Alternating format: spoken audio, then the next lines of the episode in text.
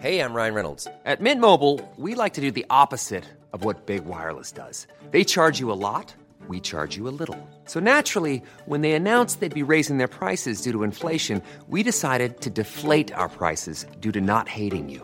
That's right. We're cutting the price of Mint Unlimited from $30 a month to just $15 a month. Give it a try at mintmobile.com slash switch. $45 upfront for three months plus taxes and fees. Promo rate for new customers for limited time. Unlimited more than 40 gigabytes per month. Slows. Full terms at mintmobile.com. Hiring for your small business? If you're not looking for professionals on LinkedIn, you're looking in the wrong place. That's like looking for your car keys in a fish tank.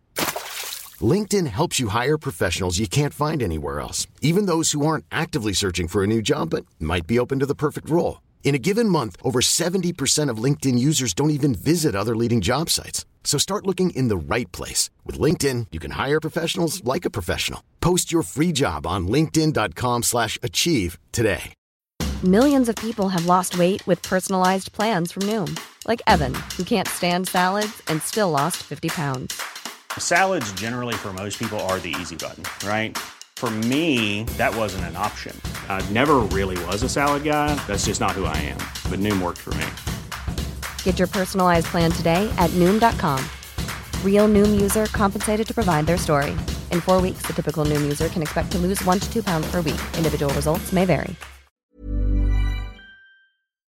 You know, like I said, there. Uh, I know you went to what was it an 11 p.m. showing last night, 10:55. That's commitment, everybody. and it was like a two-hour and 20-minute movie. It So, was. You know, I actually looked throughout the week. Uh, the movie was playing earlier in the week at earlier times.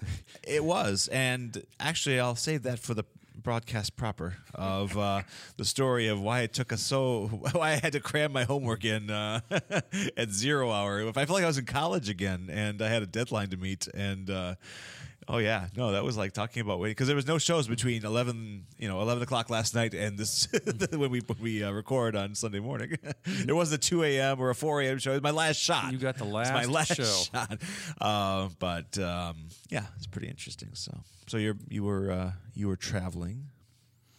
Indeed, I was. We were in Kansas City last weekend. Was it as uh, titillating as I, I expected it to be? Um, we didn't do much. We just kind of uh, hit a few counties, had some dinner, and uh, More than one, I imagine. um, yeah, yeah, Did see Jenny Baker. Went to a I saw a picture. Yeah. Well, now we're now we're mentioning her on the air again. I think we've mentioned her on the air once She before. said she was going to listen. Uh, Well, she better now. We're, Yeah. we're name dropping her. we sure are. we went to a place that had uh, you know, for five dollars you can play all the arcade games that they had in the in the in the thing there. They have any old classics? Oh yeah, that's pretty much. I mean, they had some Nintendo games, but they also had like the Frogger and the Miss Pac Man and the Pac Man. You drop ten bucks and then you get to play all you want. I actually Jenny Baker paid for me, so I paid nothing. You're a bit of a mooch when you come into town. We were willing to pay. she refused our cash. All right. Well, hey, I'm here. Pay for my video games. Yep. You know, they have a place like that. Um, we, of course, uh, do Chicago, this- somewhere in like North or Gurnee No, no, or somewhere. closer, closer, Oh. closer. Menomonee Falls.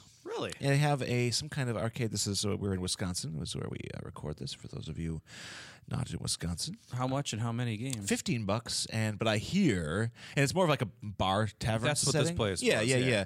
yeah. Um, They only although had- well, that's not true because actually kids can go. Because my kids have, uh, my youngest son went with his buddy last year. And um, he came home and was just raving because he knows of my fondness for, uh, obviously, for uh, old old gaming. He said, "Dad, Dad, you got to see this place would be like your heaven."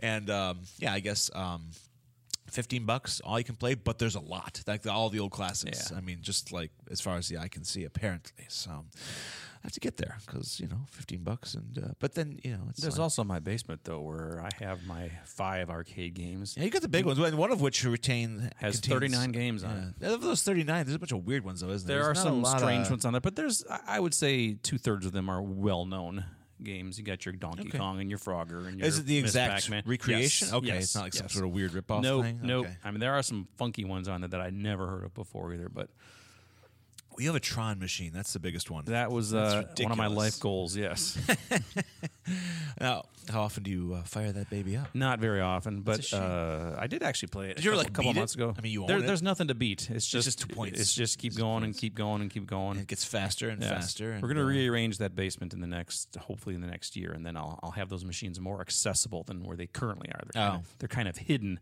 behind some uh, Well. DVD shelves, but I suppose for laundry, you can use them to you know dry a shirt. you could. you could. You know, probably not uh, recommended to.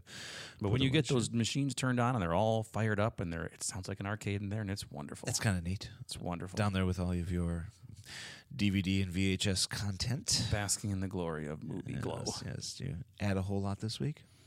Uh, watching? Yes. Not watching. I'm talking about physically. uh, No, yeah. no, no. I've been in a bit of a slump myself. I did uh, did well for. I had a little a little hiccup about four weeks ago, and then like I had to pay for bills mm. and stuff. So Yeah. kind of put the kibosh on that. So, all right, well, let's talk about movies then. I'll make a show, There's One- a doggy. one for the ages.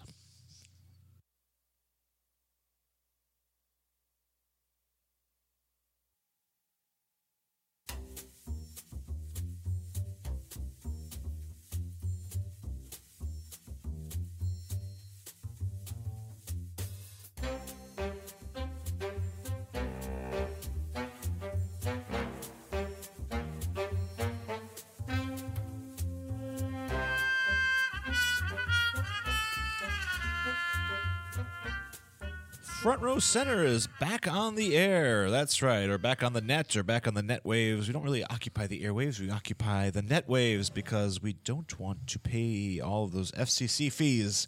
And it's very nice to be back on the air after a sort of strange little quasi hiatus. We had a few extra days because we had uh, a. Uh, I mean, we weren't live last week Sunday. I swear I heard a show playing it Sunday. That's the weird part is that I always tell people I'm I can easily be in two places at once, so it works out well. Anyway, we're going to talk about uh, some new movies that are out there. A lot of good stuff out there right now. Uh, we're we're actually a little bit behind the curve, I dare I say. We uh, catching up to a movie that began a week prior, and most of the reviews are probably already out. But none of the uh, n- I, I would contend none, none of the reviews actually count because this is the one that Yeah, people are there's waiting n- for. No reviews from Ozaukee County yet. That's that is true. I could. Pro- I think we, that's probably accurate. So, we're going to talk about um, Ford v Ferrari. Did you know in the UK what they're calling this movie? No. Le Mans '66. Oh, I thought you were going to say like death trucks. No. Now that would be great. no, no, no.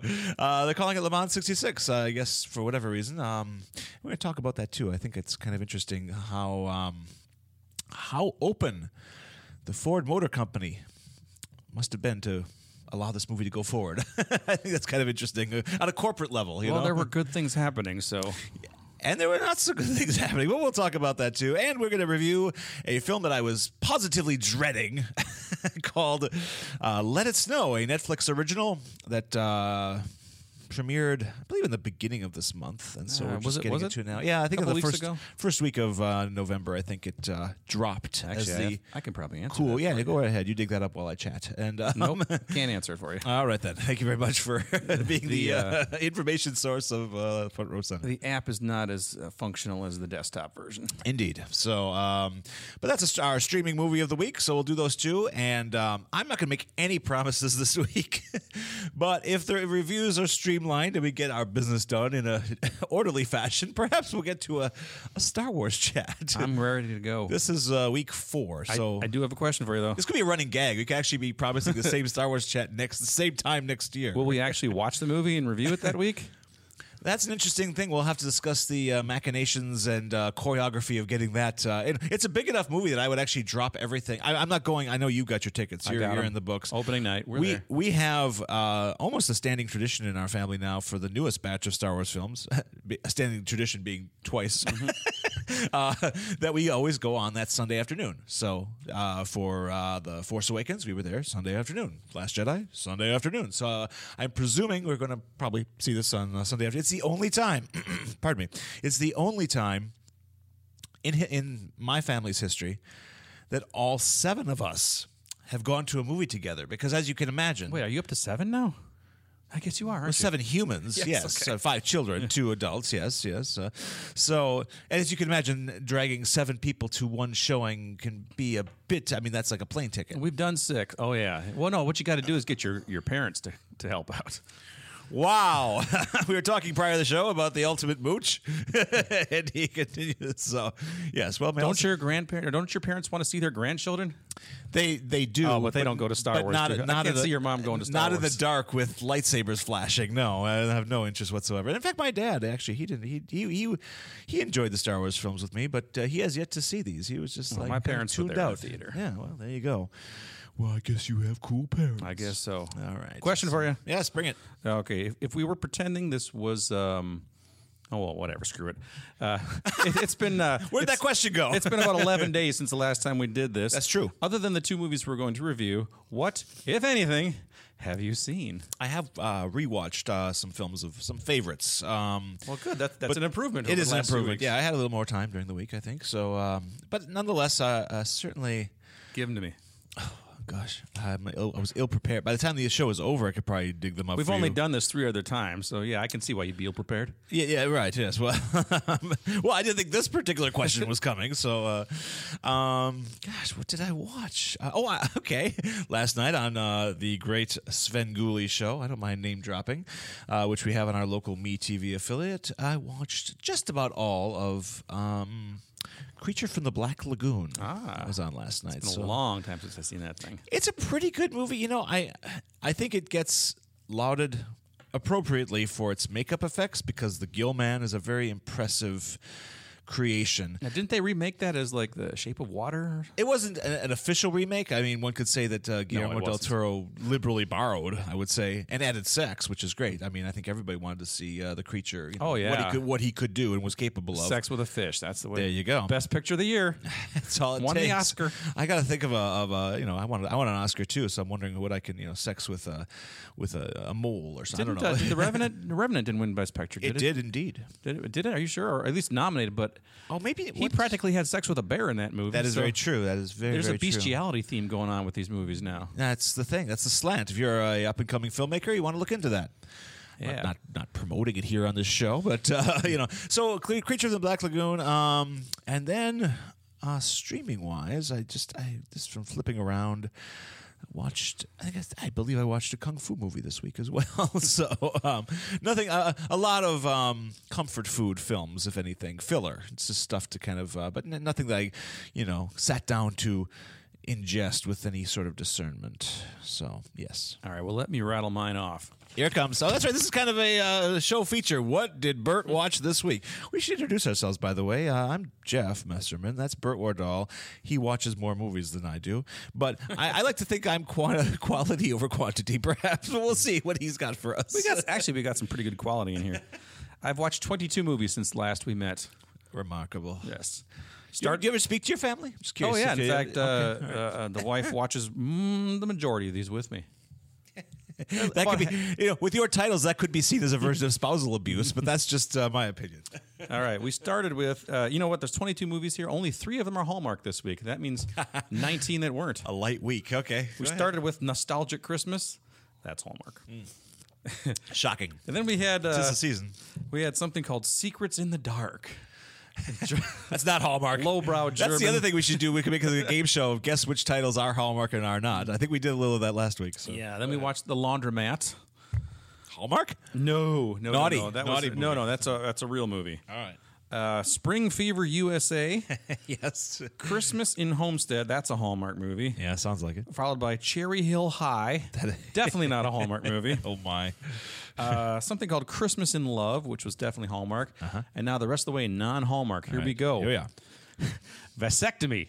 Ah, with uh, the great uh, uh, Paul Sorvino. Paul Sorvino, yes. Yeah, kind of. I mean, that as amusing as that title is, of course. Um, it it's it's uh, a a spoof and a farce, uh, isn't it? I mean, it's, it's yeah, it's not it's not a great farce. no, but they tried. Yeah, yeah, they tried sure to like did. a Mel Brooks type of thing or whatever. Um, the aforementioned Ford versus Ferrari, which we'll be discussing very soon. Mm-hmm. Uh, then we got a couple of classics here: An American Werewolf in London, Good movie. and The Howling. Two movies back to back that I saw in the theater actually in 1981. Kind of in a werewolf mood this week, yes, aren't you? great movies. Uh, Buy and Cell, C E L L. And we don't need to talk about that. Tiffany Jones. I remember that one. They used to show up on Showtime all the time. It sure did. Yeah, it Mike- sure did. yeah. And the then- late Mike Zeman and I used to talk about that. Oh, that was just an opportunity for me to name drop Name the drop. late Mike Zeman. Yes. Uh, Blinded by the Light, the uh, Bruce Springsteen uh, inspired film, which came out Oh, I wanted to year. see that. That looked really interesting. It is good. It is good. We've got some real movies here, I'd too. like to see his other, the Western Stars. That new album is, I mean, it's not everyone's cup of tea probably because it's kind of a country thing. But you know, you know my uh, fandom for Glen Campbell. I do. And uh, Springsteen said early on when he took after this um, album, they said, "I just want to make my own Glen Campbell album." And I was like, "Oh, well, sign me up." And so I heard most of the album's terrific if you're into that sort of thing. of I've course. actually seen Bruce Springsteen in concert twice. yeah. Go ahead. Uh, and then yesterday, we watched, count them, eight movies yesterday. That is It's a record for me, I think. Oh, no, no, no. I No, did, I you've- did you've- nine once. I watched. okay. Yeah. Uh, but eight. Didn't sound like a record. to You know, I watched yeah. all nine at that time, Friday the Thirteenth movies in one day back in about 1999. Go ahead, man. Okay, Dora and the Lost City of Gold. You know, I heard good things about It's that. actually weirdly. quite entertaining. Actually, the, the first 25, it's, it's like a fish out of water thing because she's going from the jungle to high school, uh, which is pretty cu- cute. What a strange project. Yeah, but it was actually pretty well done. And then, then we watched The Good Boys. My, my, my wife visited the Red Box Friday night. oh yeah, that's actually supposed to be pretty amusing that too. was that was decent. Yeah. It was decent, but a bunch of potty mouth kids, basically. Yes, yeah. pretty much. Yeah. But the cream of the crop was something called Peanut Butter Falcon. I'm dying to see that. That, looks That was fantastic. fantastic Yeah, movie. Yes, looking forward to that. Great movie featuring Jake the Snake Roberts. Oh, he's in there. yes, oh, very good. as is Mick Foley. yeah, that that looks just I played up here at the Rivoli, and I was going to go see it when it played the second round, and I didn't make it. But Yeah. Uh, we also watched ThanksKilling, perfect for the holidays. of course, of About a killer turkey. sure, sure. Uh, I watched something called Spectres, a Donald Pleasence horror movie from the 80s. Oh, very nice. Italian made. yeah, must have been awful. It wasn't good, no. uh, I watched a streaming movie last night called The King. Oh yeah, that looked really. Int- I mean, I just I, I if you're We might talk about that. yeah, we should we should okay. Let's. I'm let's leave- ready. let's leave that in the uh, in the hopper. I watched probably the it it is the oldest movie in my collection as well as the shortest movie in my collection. Nosferatu. 1910. No. Oh, It's only 12 and a half minutes long. It's called Frankenstein. Uh, Thomas Edison. The Edison one, yeah, absolutely. That's really interesting. Is your co- is your copy like uh, viewable? Because Oh, yeah, they've remastered it, and I know you can get better versions now. The I- one I- you have from way back The when, one I had was the first one that came out Right, right. 2001 maybe. Absolutely. So I'm sure it's better, but yeah, it's it's 12 and a half minutes. I can take it. And then we finished the night with something called The Night Before Christmas. K N I G H T, which is a brand new Netflix streaming movie that came out like three days ago. Oh man, you're uh, man, you're branching out on your own a little bit there. Damn right. What what brought you to that one? Although by then you had already done seven movies. What compelled you to say, we, you know, we should try eight? I mean, We started that one at 10 o'clock at night, too. Well, we thought, you know what? You're going to be at the theater at 11. You're going to be pushing the midnight hour, so we can push one more today. you know, as long as I've known him, he's always tried to get just one le- one little leg up on me. You know, I could never I could never put a crown on because he's always there with a dagger. All right. Well, we're going to take a break, and when we come back, we will talk about um, what should we do first? Let it snow. Let Okay, it let's snow, do that one. That makes snow. that makes sense to me. So we'll be back right after this. In that time away, maybe you can cram in eight movies.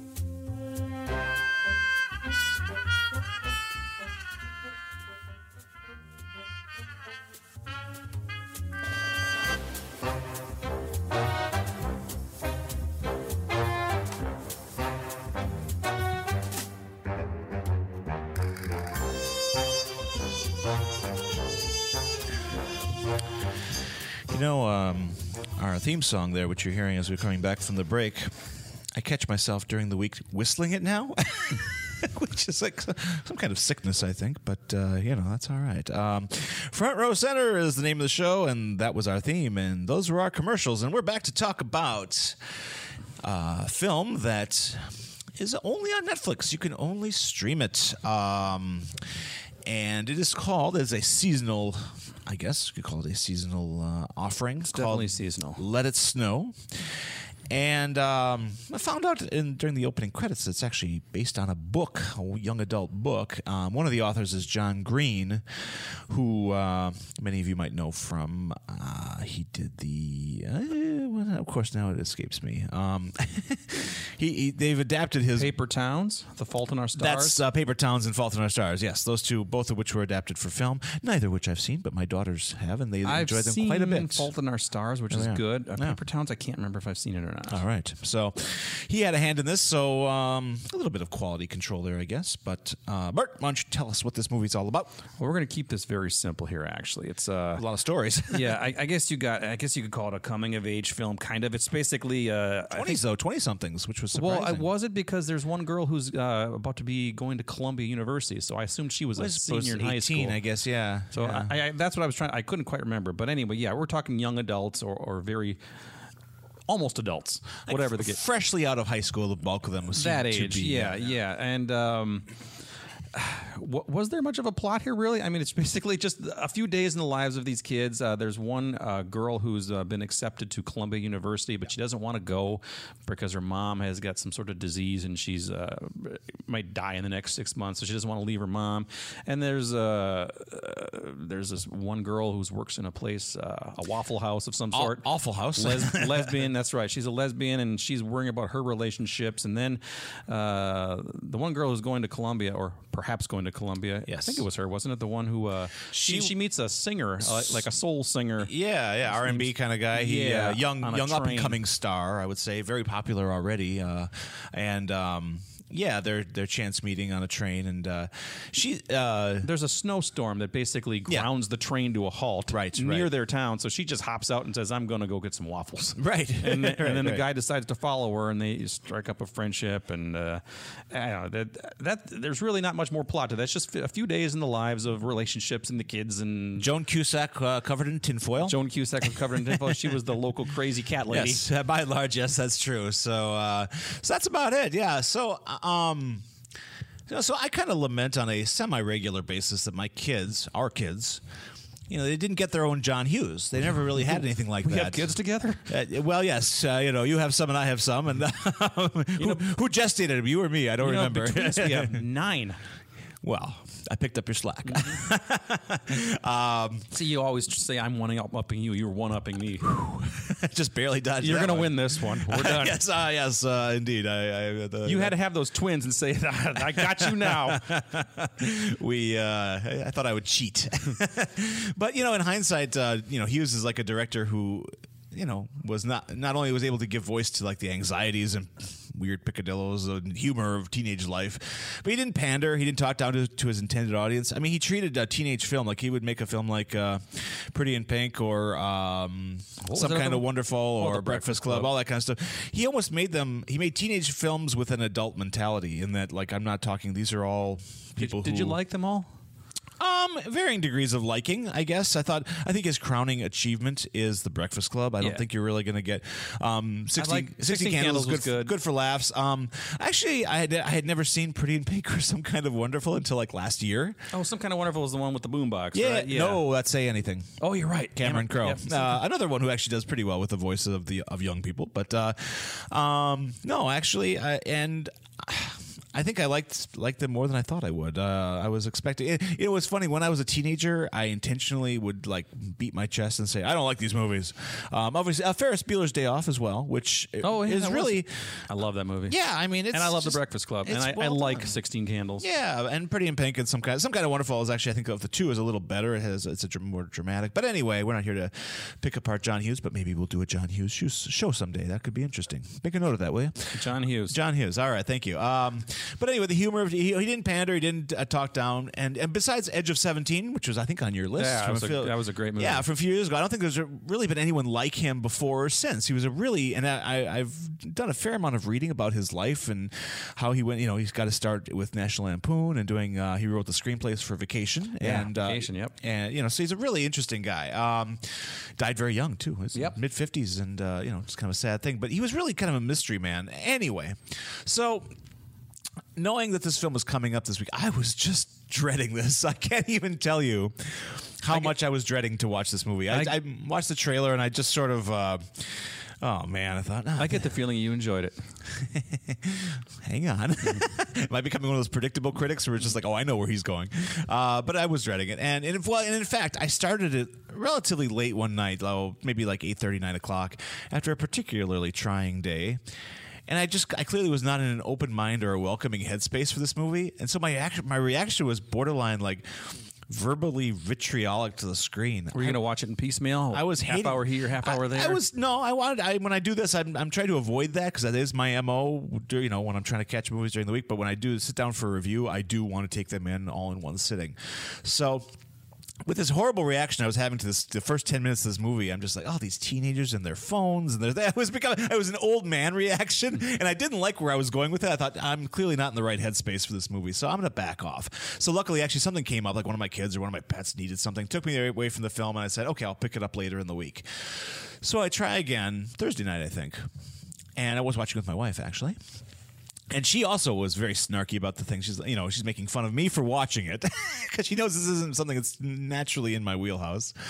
And we're getting into this thing, and we find find ourselves chuckling, and then we find ourselves laughing, and then we find ourselves about forty five minutes into this thing completely invested. I mean, in every story, more, some more than others. I have found of you know, I, I commented, I'm like, geez, this is kind of a young person's version of like a Robert Altman movie. There's all these different dissimilar stories that are all going to kind of tie up in the end, and um, you know. Uh, Something I have to mention is the performances. The performances were all I didn't know any of these people. I had no besides Well- Joan Joan Cusack. I'm sure they're they're um, you know young actors who are in other place other places. Uh, clearly Yeah, not places I, go. I recognized a few of them. One of them Okay. is the girl who played uh, Dora, actually, in that Dora movie I watched. Oh, And, uh, interesting. Okay. uh, the and woman- she got accolades for that too. I remember seeing Oh yeah, people said she was Yeah. really good. and um, the girl in the in the who worked in the Awful House, Yes. uh, the lesbian woman, um, she was in a movie or the TV show Santa Clarita Diet with Drew Barrymore. Okay. uh, where they're cannibals. Clearly.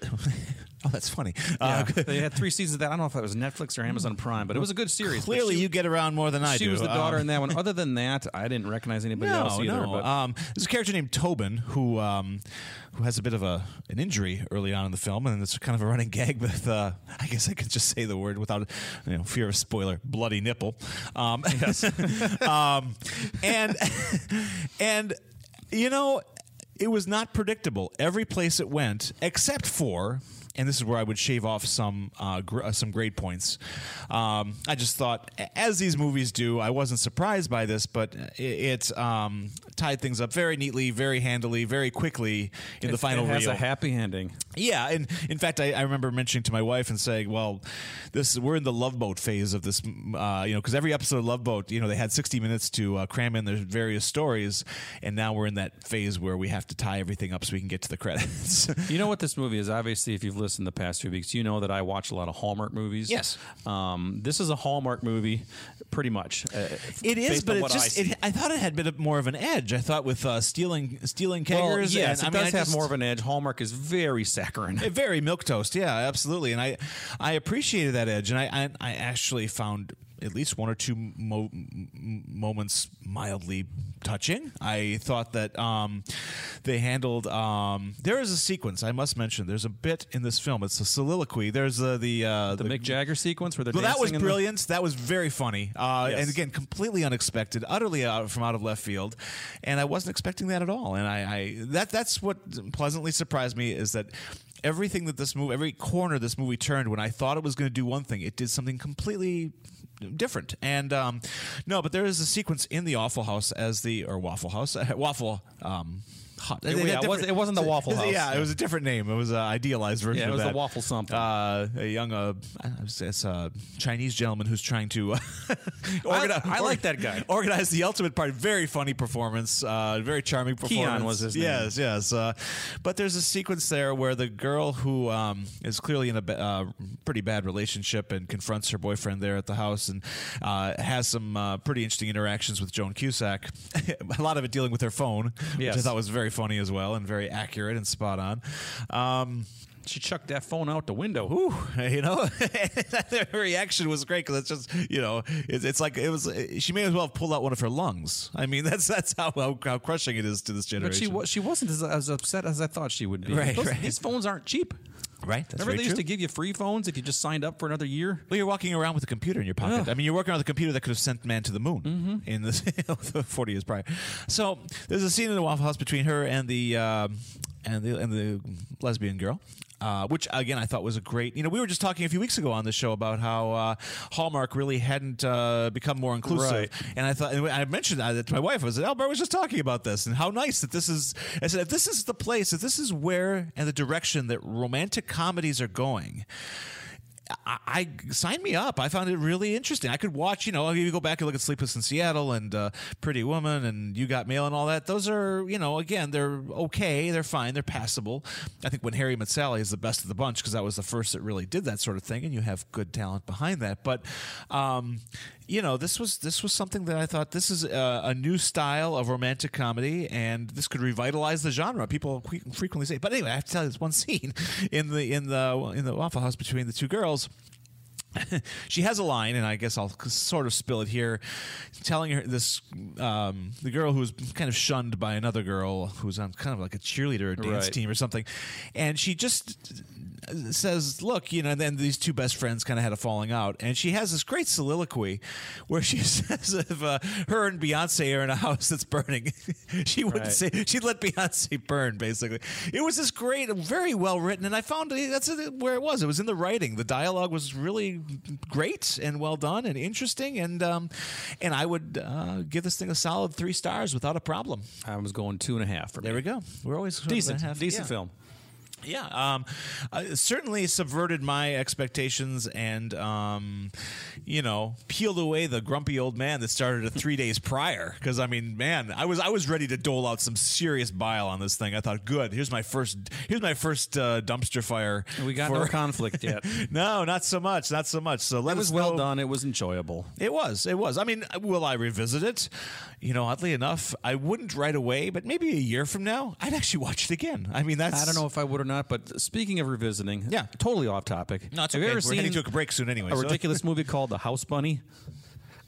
I am familiar with it, but I did not. Is that Billy Bob Thornton? No, no, Oh, no. It's think of uh, else. uh, is it Anna Faris? Is that Okay, her- sure. is that No, her I know. name? I- that's- I yeah, was gonna Anna say, Faris and yeah. Colin Hanks. It is Yeah, a it's- ridiculous, ridiculous movie that Okay. we inherited from somebody who was getting rid of their DVD collection. It works out that way I sometimes. hadn't seen it, and uh, let's just throw this piece of crap in, and it was it was freaking funny. I'm going to watch that a couple every couple of years. I'm going to You know, revisit that one. strangely- The House Bunny. You're not the first person to tell me that. After heard- Playboy Bunny Shelley is kicked out of the Playboy Mansion, she finds a job as a house mother for a sorority full of socially awkward girls. Absolutely horseshit film, but I loved it. Well, there's our first S bomb of the week. I was hoping we now now I have to check a little box on one of my areas that uh, says- Oops. says- yeah, no, that's all right. That's fine. That's why I put that checkbox there for people like you. Anyway, I should uh, mention that this film was directed by Luke Snellin and the screenplay was by Laura Solon, Victoria Strouse, and Kay Cannon, based on Let It Snow: Three Holiday Romances by John Green, Lauren Myracle. I wonder if that's her real name, and uh, Maureen Johnson. So, yeah, you know, and that's actually uh, interesting too with a romantic comedy. I think if you can get both perspectives, both a male and female perspective, you're probably heading down the right uh, down the right path. Right now, it holds a 75% approval rating on Rotten Tomatoes, which is actually pretty solid for a movie like this. So, uh, People like it. yeah, it's well liked. So if you're looking for a holiday film to gather some more, uh, you know, not your little kids, but more mature people in the house, um, you could do a lot worse. Two and a half from Bert, three stars from me. Let us know as a film. When we come back, we're going to talk about a big theatrical film. Big, big, big, big.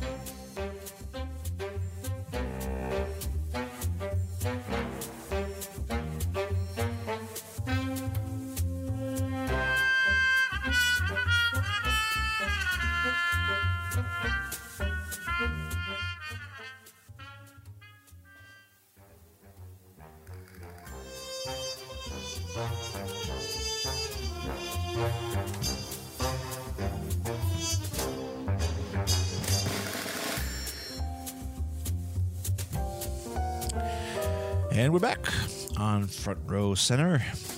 the show that removes reviews movies. We don't remove movies, but if you want to get rid of some, we would probably come by and remove them for you. Yeah, I'll take them. I'll take them. They'll come to a good home. Absolutely.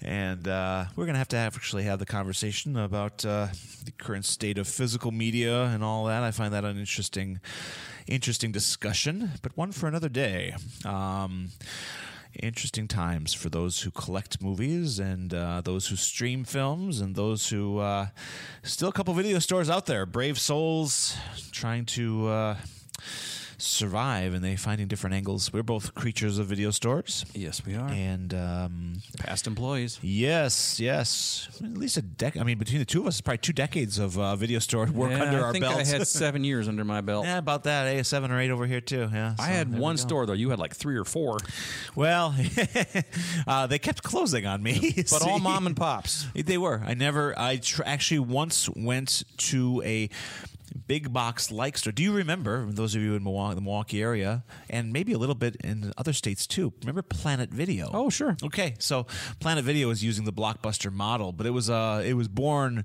and reared here in Milwaukee.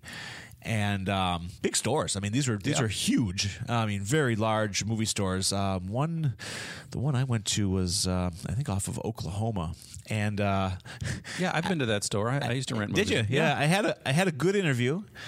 How, how could you not get hired? No, I got all- hired. I did. Oh, you did. I got hired. Okay.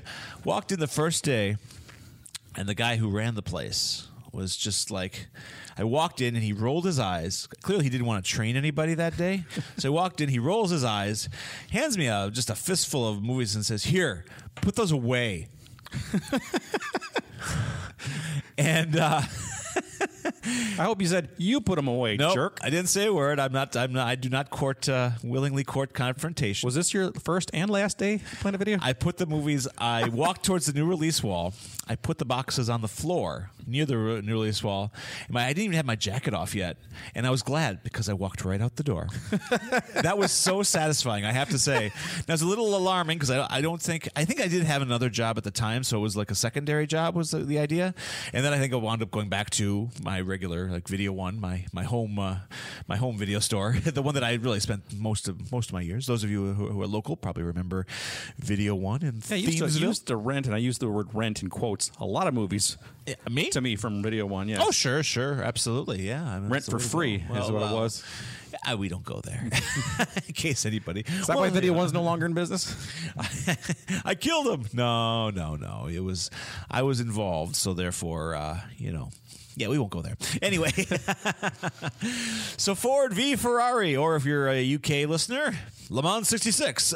um, Death trucks. yeah, yes. if you're in Turkey, maybe it's death trucks. I don't know.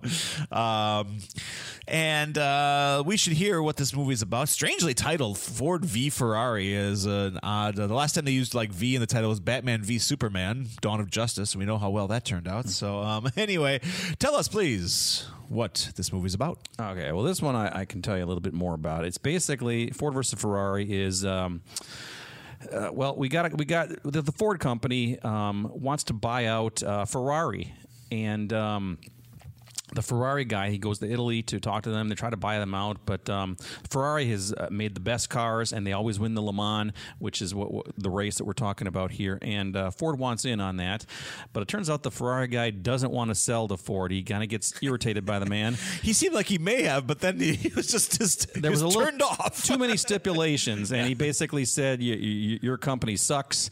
and he uh, did. I, he had a lot of expletives regard, What do you regarding call it? Ford Like pig, pig something, pig-headed, Yeah, uh, pig or I don't know, Yeah, but- it wasn't pretty. So anyway, the, the, when this got back to the Mr. Ford, um, Mr. Ford was not happy, and he said, "I'm going to beat those mothers."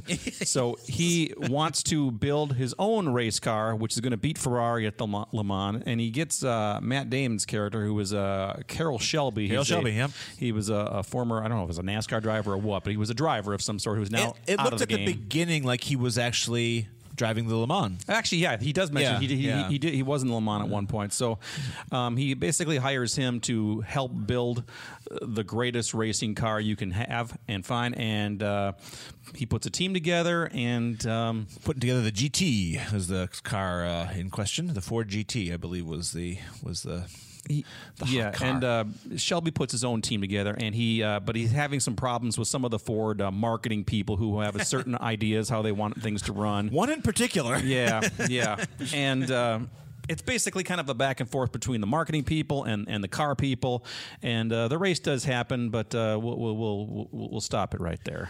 Well, and you um, you you did leave out actually, I will say a, a critical critical character.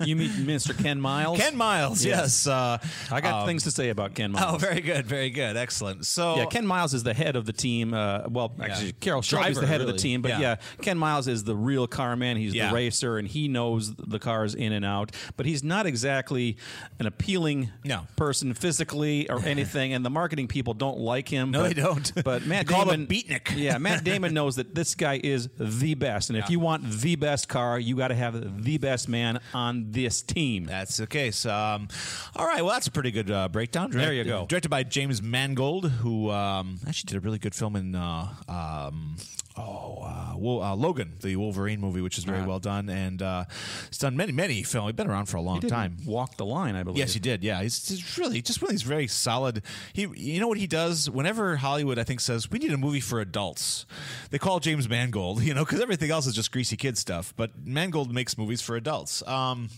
so Going here's way back 20 years, he did Girl Interrupted, too. Absolutely. Um, so here's the story with this thing. I'm not a car guy. I never have. I never have been. Nope. Uh, they are tools to get me from point A to point B. Uh, even as a kid, like I had Matchbox cars, but I wasn't really enamored with them. They were probably uh, on my on my favorite toys list. They were down around number twelve. And you're probably like me. If your car suddenly starts making noise and breaks down, you call dad. Uh, yeah, uh, well, uh, not not so much anymore. I call I, I have other, but yeah, yeah, yeah. Dad does get involved with it. dad, dad is involved. That's for sure. Um, so um, you know, and I had friends in my neighborhood who were like into like you know, when the Indy 500 would come on television over the uh, holiday weekend. You know, they were just. You know, I had I had a couple of gear-headed friends even as a kid, and I was just like, Yeah, I don't get it myself. No, just uh, it wasn't my thing. Now, this indifference was completely on display for a short period of my life. When I decided to become a car salesman, You know, oddly enough, I was a car salesman for about two months as well. oh, I didn't know that. Actually, one month. Okay, I was I was about the same time. So About you and I have 2008. parallel video store careers and Did, car you, did you sell any cars? Three. Oh, damn. I had one. Ah, there we go. There we go. One of them was a very amusing one, and maybe I'll tell on this show sometime. But uh, maybe we don't think we have time for that. I know today. nothing about cars. Well, that's just Nothing. the thing. So, as a car salesman, um, I, it was a career I was destined to fail at, of course. But I mean, and I think actually anyone foolhardy enough to go into that snake's nest of a job is destined to fail too. You're not set up to win as a car salesman. I think you, I'm sure you identified that early on as well. But um, Yeah, I'm not a salesman, nor am I a car guy. I'm okay with sales. What am I doing here? Well, that's probably why I did three because again, I'm I'm affable. So, but then someone would ask me a question about the car, and I'd say, "I'm going to get right back to you. Uh, let me go talk to the guy at the tower." well, the car is red. It's Yeah, right. smooth. right, right. That's how I sold one of them. Actually, I had a guy. well, Okay, I will tell this a brief version of the story. Um, third day on the job, leaning on the lot, because that's what you do. You lean Mm-hmm. and pray. Um, and um, someone walked up to me. It was uh, the third, apparently like the 30th anniversary edition of a Camaro is what I was leaning on. Probably not, yes. probably not a good. I, I have no clue. I don't even- Um, it was pretty, so I leaned on it. Um, guy walked up and said, "What can you tell me about this car?" And I decided I was already a little desperate, and I decided that this career wasn't for me, and I knew I was exiting. I knew I was just not. So I thought I have nothing to lose. I don't care. So I said, "I can't tell you a thing about it. I don't know anything about this car. I don't know anything about cars." And then, but then I turned around. But it and looks said- great. Yeah, and he was like, "Oh, it's a great car." I said, "Oh, why don't you tell me about? Because I need to learn about these things to sell them. And why don't you take me for a ride?" I sold that thing. I closed that guy like two Damn hours right. later. I'm like, that's the key. That's how you become a good car salesman. Be a moron. Just know know nothing because you're not a threat. Then it's a really interesting thing. So anyway. Um, and and he and he taught me a lot about Camaros. Um, so so anyway, but if you're a natural fanatic of the automobile, I think you have a leg up and at least a, a, a chance because you have a passion for cars, and passions for cars is what's key here for this movie. Well, here's what I was going to say. Well, hang on. I got to okay, get to my go ahead, go here. ahead, go ahead. So, everyone in this movie is car nuts, car fixated to the point of of um, uh, Ken Ken Miles.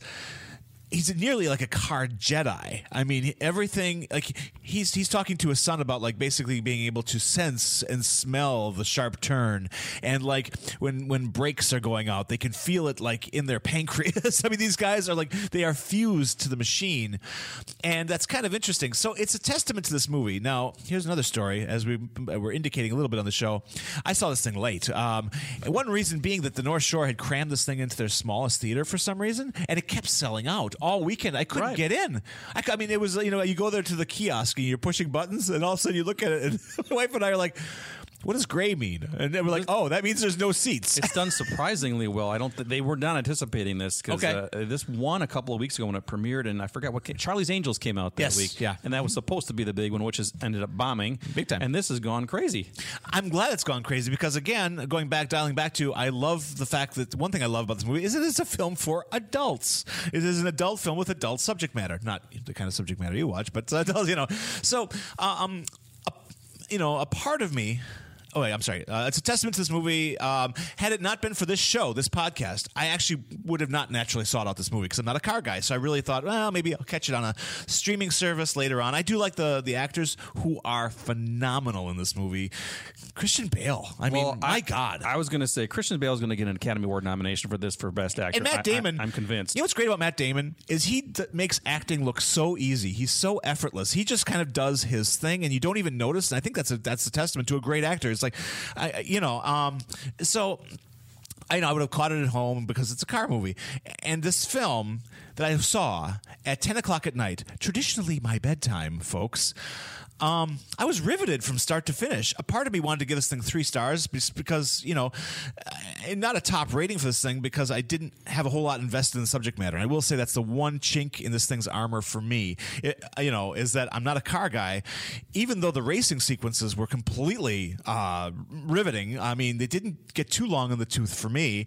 Um, and but I would say that if, I, if you're a car person, this movie is your cocaine. Oh, yeah. Oh my god! I mean, this would be a four star. This would be one for the ages. You would cite this as like one of the greatest car movies. I'm assuming or racing movies ever made.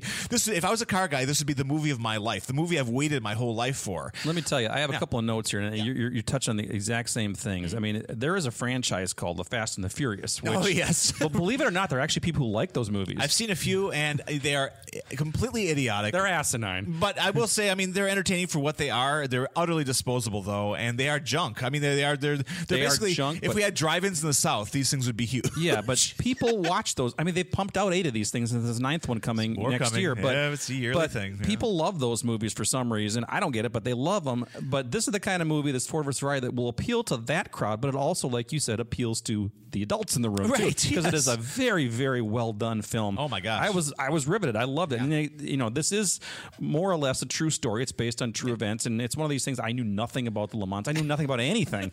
but you know, w- once we get in the car on the way home, I'm looking it up on Wikipedia to Yep. see what was real, what's not. same. You know, I did the you know, same. it, it pretty much uh, it, it's pretty pretty accurate overall. I'm sure there was they, took some some embellishments. kinda have to, yeah. But yeah, it was uh, just a fantastic film. I um you know um so I was going to initially give this thing three stars just because I had to shave off a star for the sole reason that I'm not a car guy. So it didn't it didn't emotionally engage me per se. Although I did find two or three very touching moments. I thought the stuff Well, the last scene in the movie too. oh well with the- that's yeah that's that was Matt Damon the- talking to the uh, Ken Miles to, son to his kid. Yeah, I mean, um, and that's something else. Again, we're talking about subverting expectations. Like I thought that you know the the relationship that they put on display between uh, Miles and his wife and his son, and you know there was a little bit of um, kind of discourse there, marit- marital discord, I should say. Um, but it wasn't. She was still very supportive Oh, throughout, yeah, and know- his his son being you know really kind of touching kind of relationship. There was no conflict. You usually they say with conflict makes drama. I was thinking there's going to be an alcoholic here, and Yeah. there's going to be hitting his wife, and it Yeah. wasn't any of that. No, and I was that was refreshing. She It was very ex- supportive, and- Absolutely, yeah.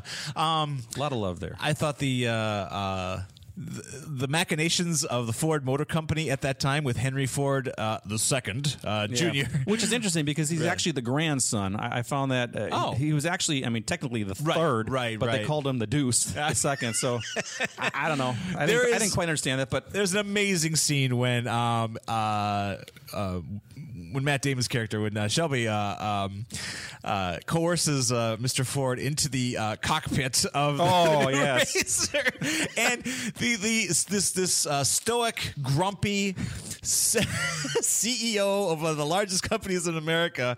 What happens to him? I won't spoil it, but what his reaction to that ride, and it's a hell of a ride, is superb. And Yes. I I mean, I was both kind of laughing and tearing up at the same time. It was strangely moving. Um, so um, so anyway, but I do have to add an extra star and call this one three and a half stars because of the filmmaking skill on display here.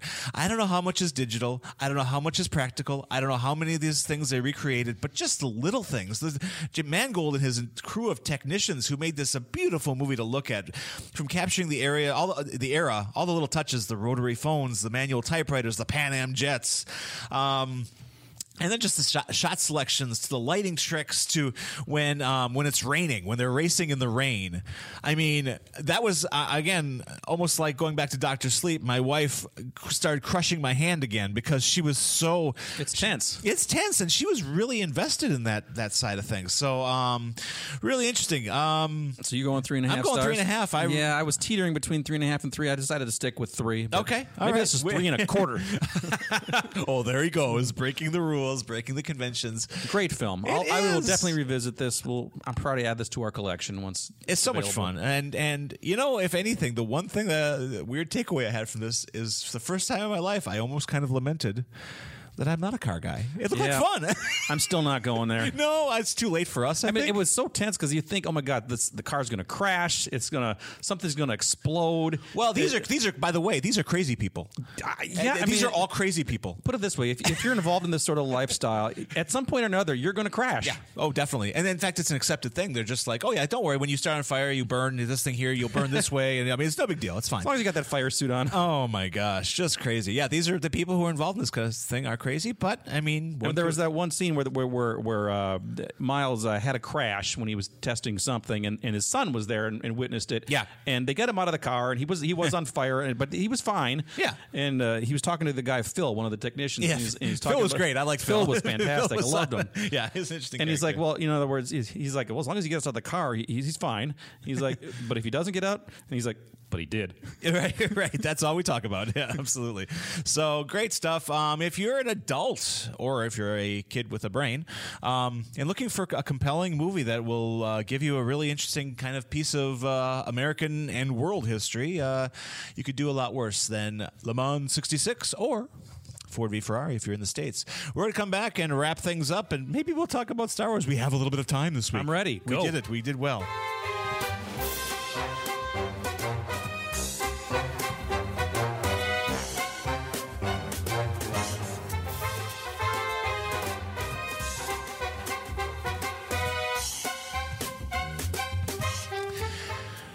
Commercial cut into our Star Wars chat time, so uh, that's unfortunate. So um, we're getting close. We're getting close to um, a very large, large movie coming out. Um, I find it interesting that the director of the last Star Wars film has a film out at the same time called Knives Out, which I hope we are going to. Well, uh, so next week is going to be a. I think we're going to have to call that a bye week here.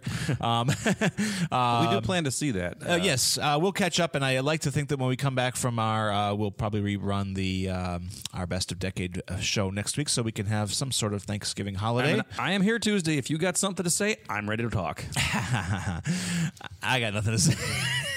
I'm, I'm mum on Tuesday. We're it's the day before the last day of work here. No, um, but that's fine. We'll uh, we'll catch up. Um, but Knives Out is coming out from Rian Johnson the same time that uh, around the same time that uh, the next Star Wars film comes out. It's called The Rise of Skywalker, and um, you know the stakes are high for this thing. Um, Obviously, it's not going to fail, like some fanboys would have you believe. I Uh, saw you. I, I-. I saw you foolishly engage some of them last night on uh, Facebook. Good idea. Well, I decided to engage, but I wasn't going to fight back. I'm saying my comment and getting out. okay, that's the way. That's the only way you can. You know, like global thermonuclear war, the only winning move is not to play. Um, but yeah, it's um, you know, it's a film that apparently J.J. Abrams has decided he's not just going to wrap up the current trilogy; he's going to wrap up the entire Skywalker saga saga um, in uh, one film. You know. Um, God, where do you start? I mean, you know where I start? Uh, the first time I saw the trailer, which I think it premiered Monday night during a football game Yes. at halftime, and uh, I watched that. I, was just hit with sadness because Star Wars. I mean, it came out when at the perfect age for us. I was five. You Oh, were we six. were- I mean, Star Wars engulfed my childhood. We saw the movies several times in the theaters. We played with all the toys. I still Yeah. have all my toys. It's it's been a subject of. I mean, I had to set up even in the '90s when I was in my 20s. I set up my Star Wars toys in the attic and was still collecting stuff. And Yeah. it, it's been a focus of my entire life. I've seen Star Wars over 600 times. I've seen Empire and Jedi over 500 times. I'm not joking. I'm Yeah, not I know. exaggerating. No, I, I was th- I was there for many of those. Yes, uh, I mean, uh, Star Wars has for the been count. my entire life, and just seeing that this is like you know, quote unquote, the end. Yeah, you yeah. know, I'm sure you know it's the, the, franchise isn't going to No, die. They're going to find it, but for this particular saga, this story, Skywalker. I mean, Yeah. we, we had Luke and Han and Leia and Chewie and Yeah. R2 and 3PO. I mean, those are those are our childhood people, you know, and uh, And one of our childhood people are back in Lando Calrissian. Uh, That's true, apparently, yeah. that looks pretty interesting, and uh, they're recycling some uh, Carrie Fisher footage in this thing. So, um, yeah, it's a weird. Now, this uh, Mandalorian TV show, which seems to have uh, done very well for the fans, even the people who are uh, grousing about Disney and the fan, even the those fanboys, unpleasable fanboys. They, apparently, they're qua- they're semi pleased. Then this thing must be absolutely fantastic. I know, right? I mean, these because these are unpleasable. Yeah, I, I have not seen it. Have you? No, I haven't No. touched it yet. I, I kind of, I'm, I, I'm on the fence. I'm, and in fact, maybe we should talk about. It would be fun to. Um, I have an idea. I have an idea too. Once Once all ten episodes, I think it's ten, are out. is it ten or eight or ten? Yeah, the usual. The usual. Once yeah. they're out, then get Disney Plus for a month. Yeah. Oh, absolutely. Binge makes- watch, and then you're done. Yeah, and I thought we would do that for the show. Perhaps that might be a good way to, uh, I think, um, maybe uh, devote a show to uh, all the individual episodes. We could probably cover that in an hour. It could be interesting. We're having a, a front row center uh, staff meeting here on the air, so that's good. Um, but um, yeah, so you know, we, we rewatched. Um, in preparation for this, my family, the bulk of my family, sat down and watched The Phantom Menace last week. Um, It's been a while for me. it had been a while, quite some time for me too. It's actually Um, the most watched film in the theater for me. I saw it 13 times. That's wild. That's really wild. Well, that's you know the unpleasable fan community of Star Wars, and it wasn't um, my favorite film by by any means, but No, it's fine. I mean, I, I, fine. I We'll regard it for what it is, and I will trust in George Lucas, even though I don't always trust his judgment for everything. I will say that I trust his judgment when he says that these are movies for children. And when people c- complaining about Phantom Menace being too, I don't know. Infantile, or you know, or whatever, whatever the complaints were about Jar Jar Binks, or fart jokes. yeah, whatever, whatever. I'm like, the, in a sense, he's right. These are movies for kids. So just because some 20 or 30 year old uh, isn't able to regress enough during the running time of a I Star got Wars no film- problem with regression. yeah, you've you've never had a problem with that. Nope. Um, we, we, we can always count on you for a good good session of regression. um, but yeah, I um, for what it was and for what it was at the time, that was something that really struck me rewatching the Phantom Menace um, just last week. Is people didn't appreciate the challenges that they because I watched the documentary that was attached to that too. There's a really interesting uh, 90 minute documentary on the making of the Phantom Menace, and um, some really interesting telling moments there too, where George Lucas after the first screening, everyone looks a little pale. Uh, they're like, I think we went too far.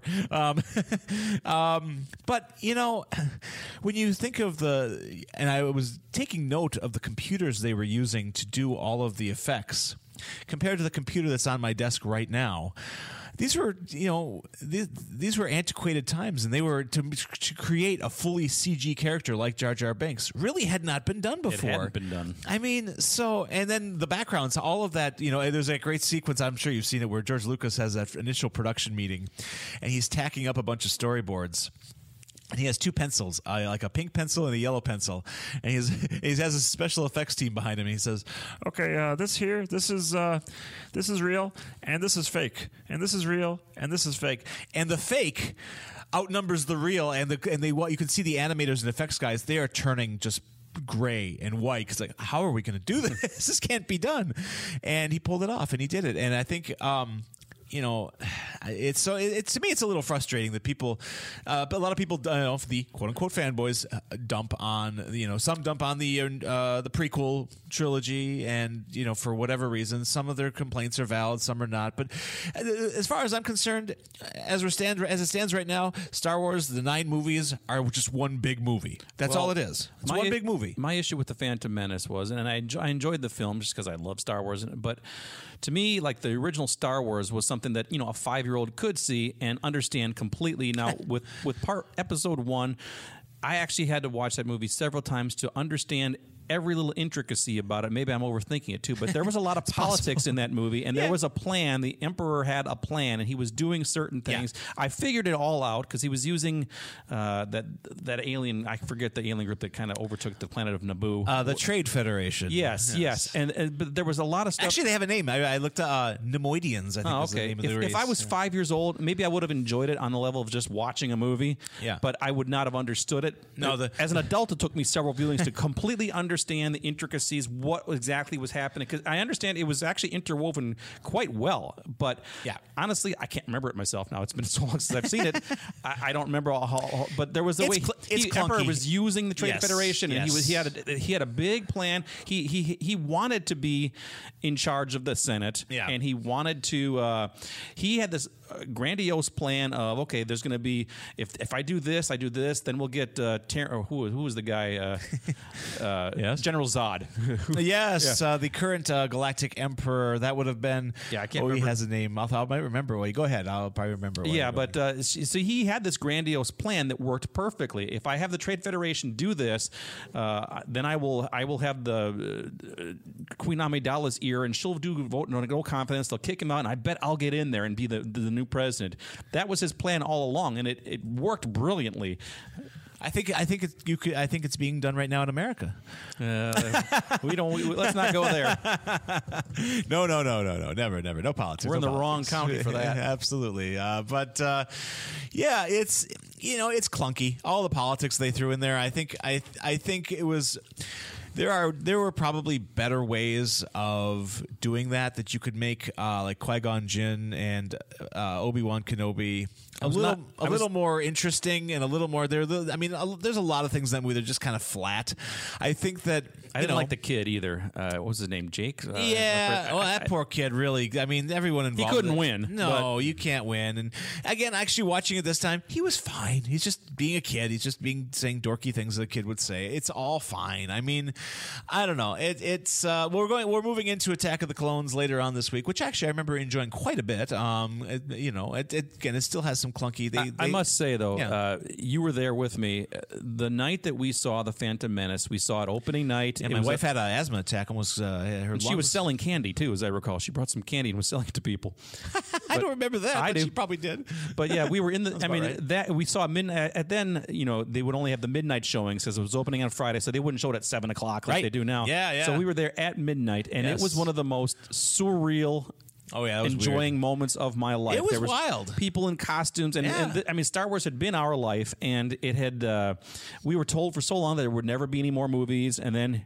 Suddenly we have them again. had- yeah, We're you know we're, we're in our late twenties, and this is it was just unbelievably surreal It and was. wonderful. I mean, the, the I have- was I- a little bit of a letdown, but the, the, uh, I mean, I still enjoyed it. But it was just that environment. Yeah. I remember looking at you and it's like, this is unbelievable. This is Yeah. unreal. This is unreal. There was Well, long we- lines and we thought, and I, as I'm sure many nerds thought, at the t- for the bulk of like the early '90s and late '80s and everything, and certainly throughout the bulk of the '90s, was that we were the only ones who actually gave a rat's ass about Star Wars.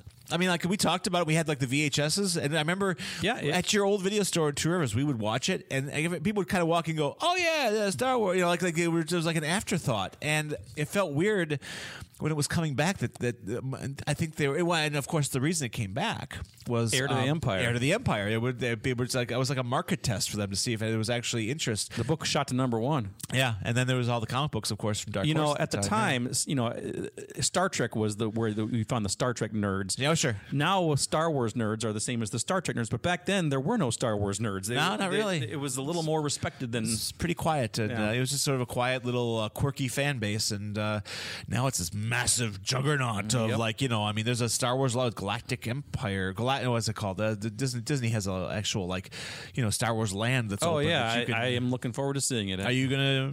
I've been to Disney World uh, three or four or five times in my life, but uh, yeah, it wasn't open obviously the last time I was there, which was about maybe three four years ago. Right, right. Well, But- Chancellor Valorum, by the way, is uh, Valorum, that's Terence Stamp. So, so there we are. I vote no confidence. There we are. Valorum. There we are. Um, so yeah, it's funny that uh, Star Wars chat kind of mostly solely centered on the Phantom Menace today. I wasn't expecting that, or uh, but I think uh, maybe at the tail end of every episode leading up, maybe the good way of doing this is uh, you know we'll talk about Attack of the Clones next week. We'll actually maybe cover every film. You have enough of a memory of these things if you're not watching them actively, and we can discuss uh, each individual film. Uh, I watch a lot. on the march up to the uh, end of December. I guess is it twenty fifth? Like Twenty twentieth. Twentieth. Okay, so five days before Thursday Christmas. night. That'd be foolish of them to stop. Oh, that might take a dent in their uh, in their box office. They open it on Christmas. Well, I guess on Christmas Day. Christmas is a Wednesday, so Okay. oh, actually it's Friday. So actually, you know, actually I'm seeing it December nineteenth, which So, like, the third- It says it opens the twentieth, but you know how they do that. yeah, It's they kind the of bleed, bleed over. So uh, interesting. And I won't see it, of course, until that uh, Sunday. So we actually can't even talk about it. Well, maybe I'll get bold and try a Saturday screening. Why don't you get for the- bold? Because for I'll the have a sake lot of to this, say, I'm sure. we will. And then we may. How can, how can you not do Star Wars opening weekend? Well, I, well, I always do it opening weekend, but just on the tail end when, because I'm just always afraid that uh, somebody will text near me and I'll get angry. I don't need that. So if you're going to sit next to me at Star Wars, keep your phone in your pocket, okay? Anyway, this was a uh, well, this was this was an episode, is what this was, and this is episode four, our fourth episode. We're doing A New Hope. well. Uh, yes, or, or an old one. Um, a front row center, a film that uh, reviews movies on the radio. You know, On- yesterday I reviewed or I reviewed a movie about a killer turkey. Did I mention that in the beginning? I saw it on I saw it on my gobble. you- I saw it on my YouTube stream. That's for sure. I ain't no film snob. All right, you look for uh, Schlockmeister. That's where you can find Bert mostly on uh, doing his movie thing on YouTube for now, anyway. As long as YouTube keeps uh, chugging along, and uh, me, well, you can find me at the Cedarburg Public Library, and you can find me on various other shows here on CPO Radio. And uh, we'll be back not next week, rerun next week. So tune in if you missed uh, our best of decade, and uh, we'll be back the week after, certainly with a review of Knives Out, and I guarantee we'll probably be talking about The Irishman. Oh yes, So we'll be watching The Irishman. At least the Irishman and All Knives three Out. hours of it. And yeah, absolutely. And then we'll um, we'll see what take what happens from there. I'm sure we seem to average two movies per show per show. And that's how this will go as well. Thank you for tuning in, everybody. We appreciate it. Uh, feel free to engage us on the social medias, like the Facebook, which is the only social media we have. Happy Thanksgiving, everybody, or happy Thanksgiving.